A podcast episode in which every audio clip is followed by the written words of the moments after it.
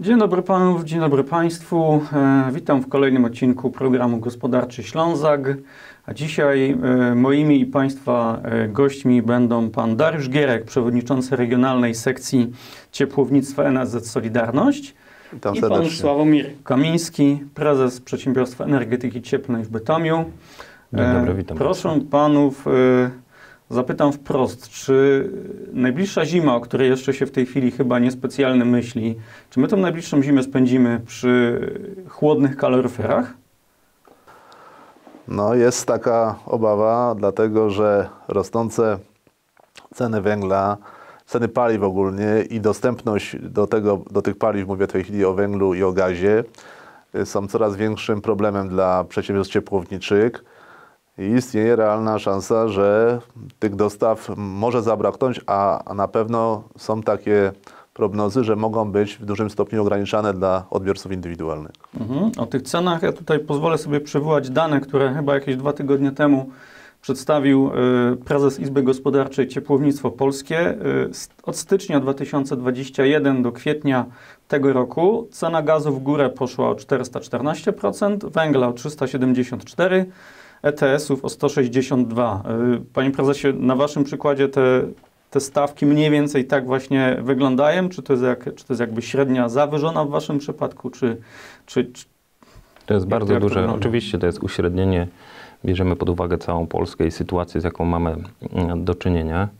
Ta dynamika nastąpiła po 24 lutego, jeżeli chodzi o wzrost cen surowców.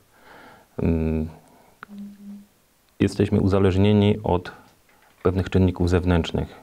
Ceny ciepła w dużym stopniu są urealniane mm, przede wszystkim e, przez wzrost cen surowców, wzrost cen emisji CO2, ale także mm, wzrost inflacji i usług mm, związanych z tymi czynnikami, które wpływają na koszt e, ceny ciepła. Także należy przyjąć, że, że te wzrosty trzycyfrowe, nieszczęśliwie, one są jak najbardziej realne. Mhm. Y, Jak to wygląda w Waszym przypadku? Znaczy, wy, wy, inaczej, ciepło przez Was sprzedawane, wytwarzane jest głównie z paliwa węglowego. Tak czy nie? E, Ogólnie ciepłownictwo mm, w 70% produkuje w swoich e, źródłach wytwórczych e, ciepło właśnie z paliwa węglowego, także na tym jest oparta e, energetyka e, zawodowa i ciepłownictwo w Polsce. Oczywiście ceny surowca mają na to ogromny wpływ, ale także w ostatnim okresie dynamiczny wzrost cen uprawnień do emisji CO2. Warto tylko przytoczyć, że w 2020 roku taka cena emisji za tonę emisji, a trzeba zaznaczyć, e, zaznaczyć e, bardzo mocno podkreślić, że z każdej tony spalonego węgla emitujemy 2 tony emisji CO2. Ta emisja w 2020 roku była na poziomie 25 euro za, za tonę emisji. W 2021 już na tym etapie e, połowy roku na poziomie 50 euro za tonę emisji. Dzisiaj ta cena jest na poziomie 80 euro za tonę emisji CO2, to co daje mniej więcej 800 zł do każdej tony spalonego węgla w energetyce. Mhm. I do tego dochodzi rosnący koszt paliwa węglowego. I do tego oczywiście trzeba doliczyć rosnący koszt paliwa węgla. Jeszcze w ubiegłym roku te ceny były dla energetyki na poziomie 300 zł za tonę.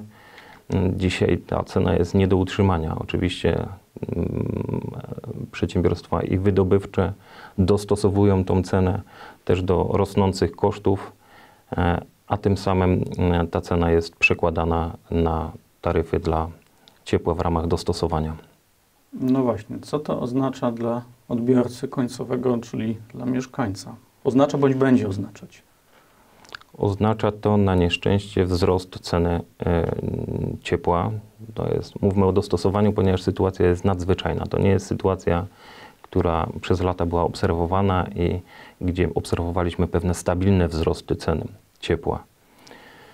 E, Warto oczywiście tutaj mm, podkreślić, e, że w cenie za ciepło 70% mniej więcej, bo to w zależności jest oczywiście od systemów mm, ciepłowniczych, tutaj w bytomskim i, i systemie, którym na którym tutaj pracujemy, radzionkowskim systemie, około 70% to jest cena wytworzenia tego ciepła, czyli to, co elektrociepłownia, ciepłownia musi mm, e, wytworzyć w swoim źródle, a 30% stanowi cena za dystrybucję, przesył tego ciepła do odbiorcy końcowego.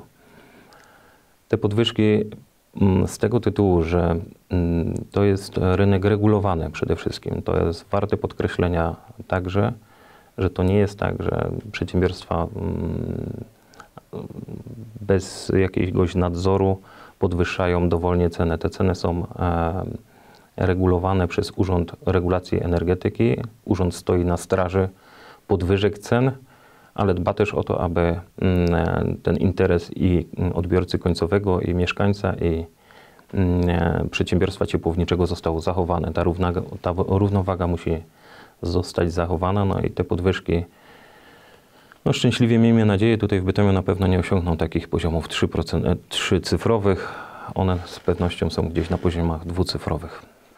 Też przez to, jak pan prezes wspomniał, że Urząd Regulacji Energetycznej dba i stoi na straży cen dla konsumentów, no to mamy też taką, taką sytuację w tej chwili, że nie tylko koszty paliw, które są bardzo, bardzo wielkim kosztem dla każdego przedsiębiorstwa ciepłowniczego, są bardzo ważne, ale, ale przez to, że nie odzwierciedlają tego w tej cenie końcowej, która jest akceptowana przez Urząd Regulacji Energetycznej w cenie u klienta. Dlatego dbając też o tego klienta, żeby te ceny nie poszły 200-300% do góry, bo tak, tak dzisiaj ceny paliw by to musiały podyktować, że te ceny u odbiorcy by musiały być o tyle większe. Więc ta sytuacja też, która jest, yy, doprowadzi, czy może doprowadzić do tego, że w roku 2023 wiele przedsiębiorstw y, ciepłowniczych yy, będzie zmuszona ogłosić upadłość, dlatego że już mamy bardzo duże straty w niektórych yy, przedsiębiorstwach ciepłowniczych za 2022 rok prognozowane a prognozy na 2023 są, są w mojej ocenie dramatyczne. Więc tutaj też jest ten czynnik taki, że jeśli zaczną przedsiębiorstwa ciepłownicze bankrutować, no to ta stabilność dostaw ciepła też może być w jakiś tam sposób zakłócona u tego odbiorcy indywidualnego i to jest też bardzo wielkie e, niebezpieczeństwo i zagrożenie dla konsumenta. I tutaj e, w tej sytuacji moim zdaniem no, będzie potrzebna dla niektórych przedsiębiorstw ciepłowniczych, a szczególnie tych wytwarzających ciepło u siebie i płacących największą, największą liczbę tych, e, kupując, które są zmuszone kupować dużo, bardzo dużo tych emisji też między innymi. No jeśli nie będzie tej pomocy publicznej, pomocy państwa, no to, no to będzie to groziło, tak jak jeszcze raz mówię, wielką, wielką destabilizacją rynku ciepłowniczego. A na czym ta pomoc państwa miałaby polegać na przykład? no na przykład przez jakieś dopłaty bezpośrednie do, do, do, do paliwa. Mhm. Bo jakby alternatywa z tego, z tego co rozumiem, alternatywa jest taka, albo przedsiębiorstwa staną przed widmem upadłości, tak. Albo podniosą taryfy o 300, znaczy inaczej, albo złożą wnioski o podwyżkę 300%, co jednak się nie stanie, bo wiadomo, że przez URE taka taryfa nie przejdzie. Dokładnie tak. Dokładnie tak, nie przejdzie, bo Urząd Regulacji Energetycznej, dbając o klienta, a też, a też że tak powiem, realizując jakąś politykę e, energetyczną krajową, no nie, na to nie, nie chce pozwolić. Mm. Ja troszeczkę pozwolę sobie uspokoić jednak nastroje. Ja rozumiem oczywiście, że dla odbiorcy indywidualnego przede wszystkim, który nie jest objęty regulacją Urzędu Regulacji Energetyki, ta cena za paliwo w ostatnim okresie wzrosła naprawdę dynamicznie, nawet do poziomu 300%. Mówimy o węglu, e, gdzie mieszkańcy naszego wspaniałego kraju podjęli się też tego wielkiego trudu ograniczenia emisji poprzez e, zmianę palenisk węglowych w swoich mieszkaniach, w swoich domostwach. Skorzystali z programów e, innymi Czyste Powietrze, wymienili kotły na kotły piątej klasy, wymienili, wymienili kotły na ekogroszek czy też pompy ciepła. I są teraz w sytuacji takiej, gdzie cena za tonę ekogroszku w ubiegłym roku jeszcze była na poziomie 800 zł, 700 zł. Dziś mamy tą cenę od 3000 wzwyż, także dlatego ten, ten, ten dynamiczny, że tak powiem, dynamiczna reakcja tutaj też i państwa w zakresie szukania możliwości ochrony takiego odbiorcy indywidualnego. To się niestety nie dzieje na, dla tych odbiorców, którzy na przykład korzystają z kotłów peletowych na węgiel, na, na przepraszam, pelet drzewny. Tamte podwyżki też są na poziomie około 250% w tej chwili. Jest duże zapotrzebowanie na pelet, który w 30% przychodził mm, też również z kierunków wschodnich, z Ukrainy mm, bardzo często. No i ci odbiorcy, pomimo tego, że weszli w program ograniczania emisji, nie, czyli korzystali z, de facto z biomasy, tak, y, wchodzą w, w tej chwili, płacą, mówiąc kolokwialnie, tutaj na, na, na, na Śląsku możemy powiedzieć frycowe, za to, że poszli w niskoemisyjność, a teraz płacą za paliwo takie ceny, mm, tak jak mówię, 250% prawie że podwyżki. Panie Przewodniczący, Pan wspominał jakby o tej koncepcji pomocy państwa. Y, Jak na razie widzę, że coś się dzieje e, w temacie pomocy dla odbiorców indywidualnych. Wczoraj, wczoraj było pierwsze czytanie e, ustawy o dopłatach dla, dla, dla sprzedawców, którzy, którzy, tymże, sprzeda- którzy tymże klientom indywidualnym sprzedawaliby węgiel w określonych jakby widełkach, widełkach określonych przez państwo. A czy coś się dzieje w tym, w tym temacie pomocy właśnie dla, dla ciepłowni? Na razie nic y, mi o tym nie wiadomo. Y, Chcemy też, bo jest y, zwołana przez tutaj naszą Centralę Związkową Solidarność na, nasze, na naszą prośbę Wojewódzka Rada Dialogu Społecznego 29 czerwca, która ma właśnie się zająć przede wszystkim tym zagadnieniem, zagadnieniem pomocy dla ciepłownictwa i w ogóle sytuacji niektórych, bo ja podkreślam, to nie są wszystkie, wszystkie spółki ciepłownicze nie znajdują się w takiej sytuacji, bo raz, że wytwarzanie w tych spółkach, o czym wcześniej podkreślałem, i przesył jest bardzo istotną rolą. W innej sytuacji też są troszeczkę spółki samorządowe, które są jakby w rękach samorządów. Inne są troszeczkę w, y, y, sytu- w innej sytuacji są troszeczkę spółki Skarbu Państwa. Ja też y, to widzę i obserwuję, co jest dla mnie troszeczkę niezrozumiałe, że Urząd Regulacji Energetycznej y, inaczej troszeczkę podchodzi do, do tych spółek i do tych spółek mówiąc, czy przyzwalając na, na budowę jakiejś tam taryfy w danym, w danym mieście, w danym, w danym obszarze ciepłowniczym. Więc y, na pewno to, te, wszystkie, te wszystkie wątpliwości, mam nadzieję, że pojawi się ktoś z, z osób rządzących na, na Wojewódzkiej Radzie Dialogu Społecznego i ten temat troszeczkę nam wytłumaczy i my też spróbujemy jako strona społeczna ten temat podkreślić i, i poszukać jakiegoś, mam nadzieję, wspólnego rozwiązania tej sytuacji. Mówiąc o tym różnym traktowaniu, miał Pan na myśli to, że jakby, że URE daje zielone światło spółkom samorządowym na większe podwyżki, aniżeli w przypadku spółek Skarbu Państwa? Być może tak to, tak, to, tak to oceniam na tą chwilę. Y, Ja Tak. może tylko w uzupełnieniu. Oczywiście ten klient e, ciepła systemowego w tym roku został objęty taką pewną tarczą, która obniżyła e, VAT z poziomu 23% do poziomu 5% od 1 lutego. Od 1 stycznia było 8%. Ta obniżka nastąpiła no, również mm, od miesiąca już lutego. Ta tarcza mm, ma swój oczywiście jakiś okres który, który będzie chronić, bronić mm, odbiorców e, ciepła systemowego. Planowane jest, znaczy ta dotychczasowa będzie do końca lipca. Nie są jeszcze przedstawione mm, konkretne informacje, jeżeli chodzi o przedłużenie takiej ochrony odbiorcy ciepła systemowego. Jeśli chodzi jeszcze o dostęp paliwa, bo tutaj jeszcze też trzeba, trzeba podkreślić jedną rzecz, że ostatnio polityka w ogóle Unii Europejskiej i też, i też nasza y, narzucała jakby przedsiębiorstwom ciepłowniczym odchodzenie od, od y, technologii węglowej, przechodzenie na technologię gazową.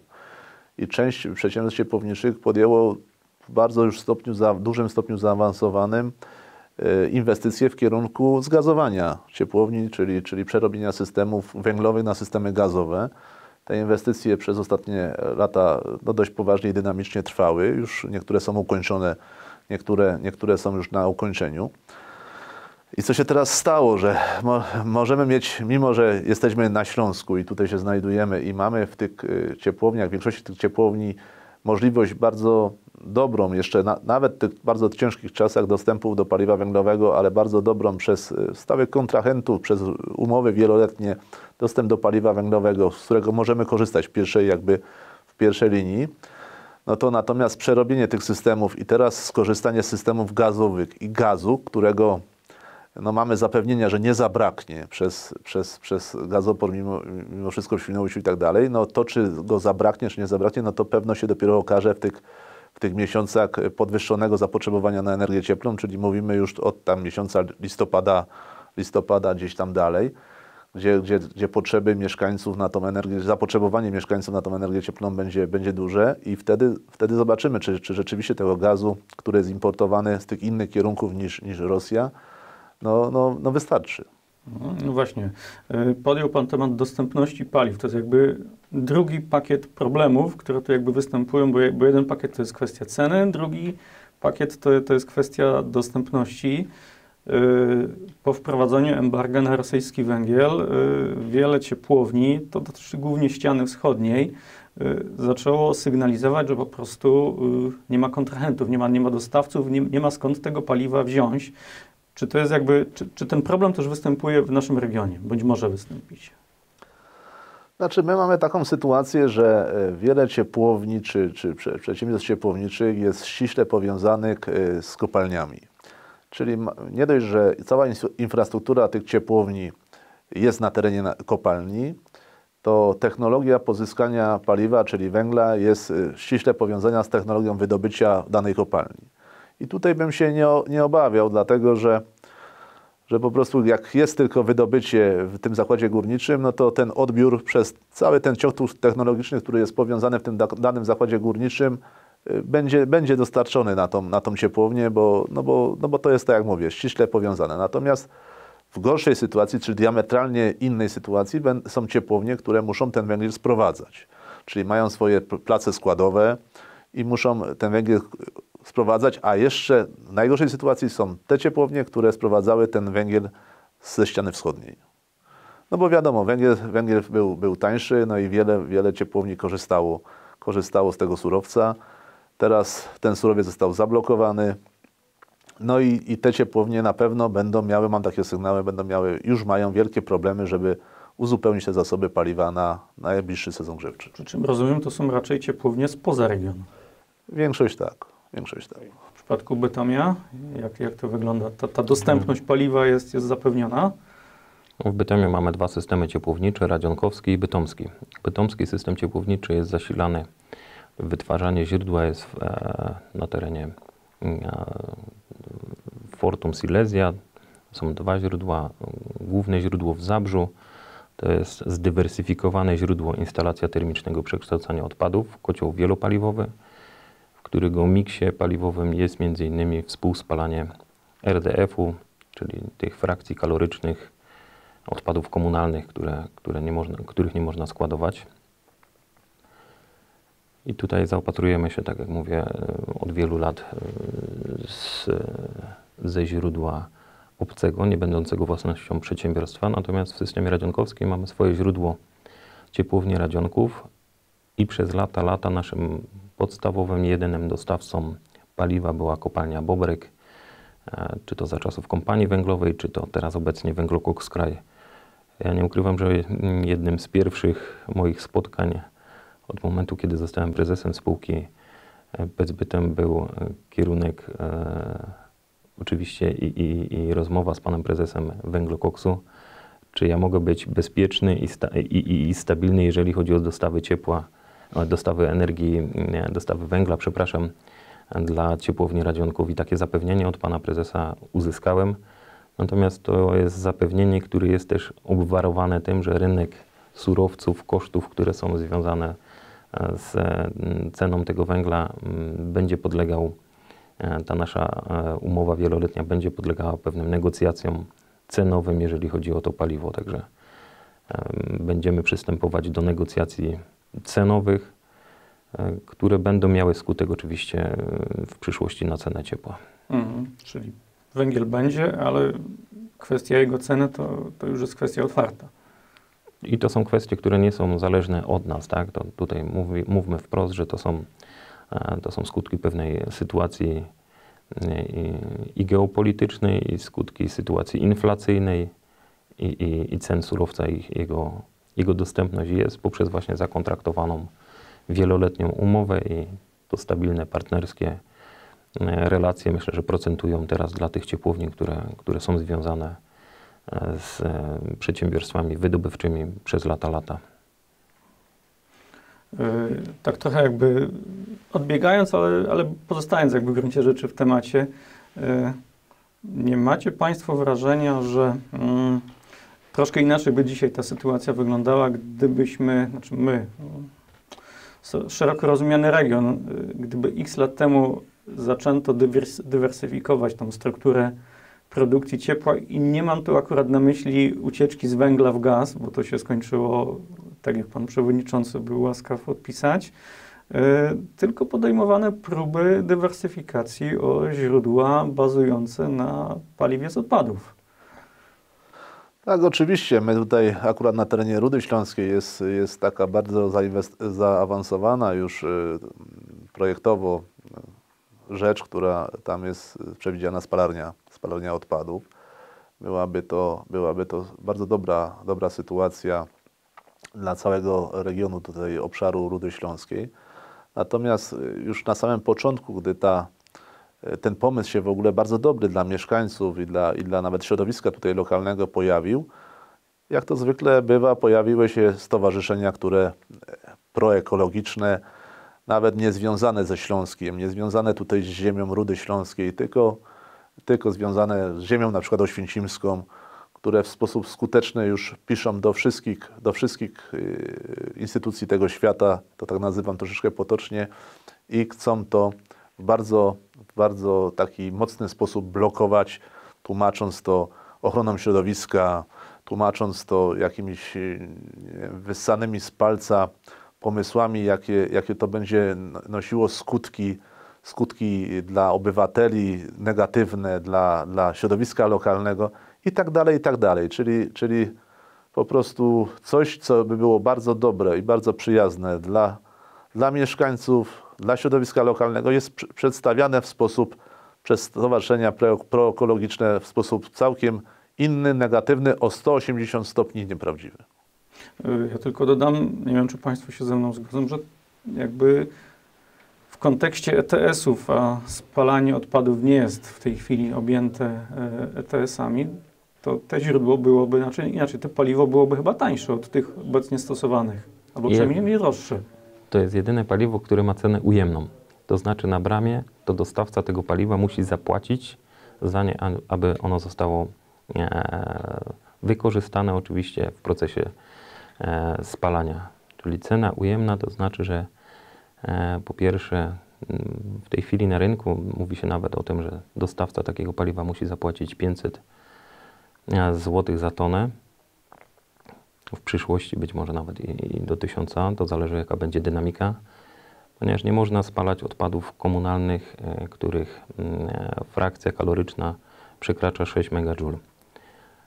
A takich frakcji, e, a tych, a tych odpadów przez to, że w Polsce instalacji w tej chwili jest 8 spada- spalających takie odpady, no powoduje, że, że jest na tyle, na tyle dużo, a same cementownie nie są w stanie, mm, że tak powiem, przerobić takiej masy odpadów, które byłyby do, do, do e, utylizowania, które byłyby, stanowiłyby paliwo e, alternatywne. E, Oczywiście jest to przedmiotem takiej dyskusji, pewnych rozmów pomiędzy gminami m, Bytom i Radzionków. Sposób zamknięcia gospodarki obiegu zamkniętego poprzez właśnie problematykę zagospodarowania takiej kalorycznej frakcji odpadów, które mogłyby stanowić paliwo e, zasilające e, ciepłownie e, w, i wytwarzające ciepło, a jednocześnie energię elektryczną, tak aby ten system był efektywnym energetycznie. No być może doświadczenia tej przyszłej zimy y, będą sta- stanowiły jakiś bodziec do pchnięcia tych tematów do przodu. Przed nami oczywiście ogromna edukacja społeczeństwa w tym zakresie. Takie projekty w zakresie instalacji termicznego, tu jak kolega przewodniczący przedstawił, w Rudzie Śląskiej znane są już co najmniej chyba od 15 lat, nie chcę skłamać. I to przede wszystkim mm, są środowiska, które stawiają temu opór. Natomiast im większa świadomość naszych mieszkańców, że to mm, proces spalania jest monitorowany, gdzie mm, stały monitoring jest z wojewódzkimi inspektorami ochrony środowiska, gdzie te parametry mm, są em, praktycznie 46 parametrów jest e, stale monitorowane, wyświetlane na tablicach przed wjazdem do takiej instalacji i przesyłane, kontrolowane mm, przez wioś, to powoduje, że naprawdę mamy ogromny nadzór, jakiego nie ma w zakresie emisyjności przy innych procesach spalania, m, przy wytwarzaniu ciepła i energii elektrycznej. No, zobac- zobaczymy. To, to takie było trochę w tej chwili, mm, może nie science fiction, ale jak, pewna, pewna futurologia y, z mojej strony. Y, póki co musimy jakby wrócić do, do tego, co, co tu i teraz i, i czym dysponujemy. Y, Panie Przewodniczący, i no, Pan w, tej, w tym momencie wystąpił jako, jako główny jak, jak, jako główny sprawca alarmu. Y, Czy, czy jest coś, co, co ewentualnie można, może Pan powiedzieć na, na uspokojenie y, odbiorców ciepła, tudzież jakby na, na uspokojenie y, zarządców tych przedsiębiorstw ciepłowniczych, czy, czy wyłącznie złe wiadomości tutaj ma da, No, ma znaczy nie, na pewno, na pewno mamy jeszcze troszeczkę czasu przed sobą, bo no, nie ukrywajmy, na razie, na razie mamy tam temperatury bardzo, bardzo wysokie za oknem, więc jest czas, gdzie, gdzie mieszkańcy nie myślą, nie myślą na razie o ogrzewaniu swoich, swoich mieszkań.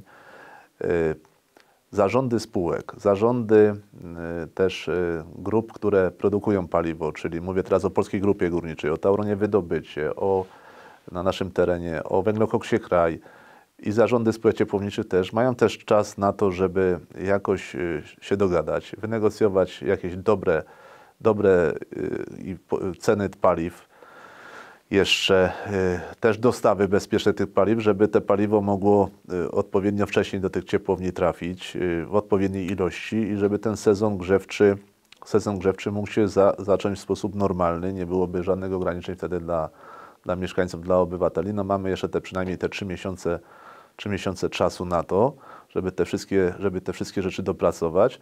Natomiast problemem jest jakby u nas przynajmniej w regionie tutaj śląsko-dąbrowskim, moim zdaniem nie na tą chwilę nie tak do końca to paliwo, jak cena tego paliwa i, i przede wszystkim y, tutaj współpraca z rządem kraju naszego, żeby, żeby, żeby jakoś tym, y, żeby to jakoś spiąć, żeby te y, przedsiębiorstwa ciepłownicze mogły dalej funkcjonować. Funkcjonować w tym obszarze tak wysokich cen paliw, a jednocześnie y, gwarantować dobrą, w miarę niską cenę dla odbiorcy indywidualnego.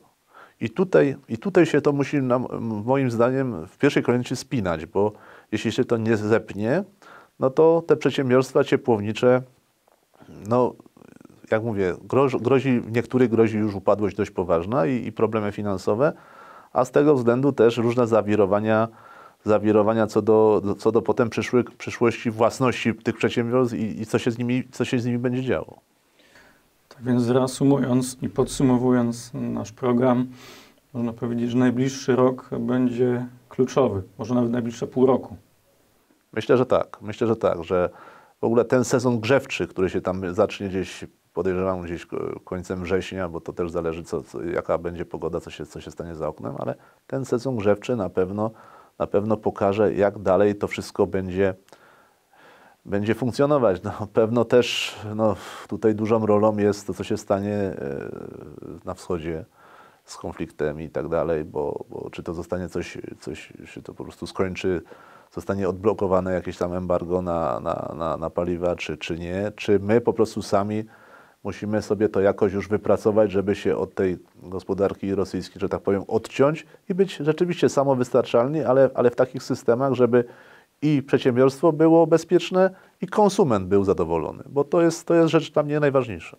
I myślę, że, że jakby ten, ten końcowy wniosek chyba będzie mm, dobrym podsumowaniem naszej rozmowy, za którą Panom dziękuję i do Bardzo zobaczenia dziękuję. w lepszych okolicznościach. Dziękujemy, dziękujemy Państwu.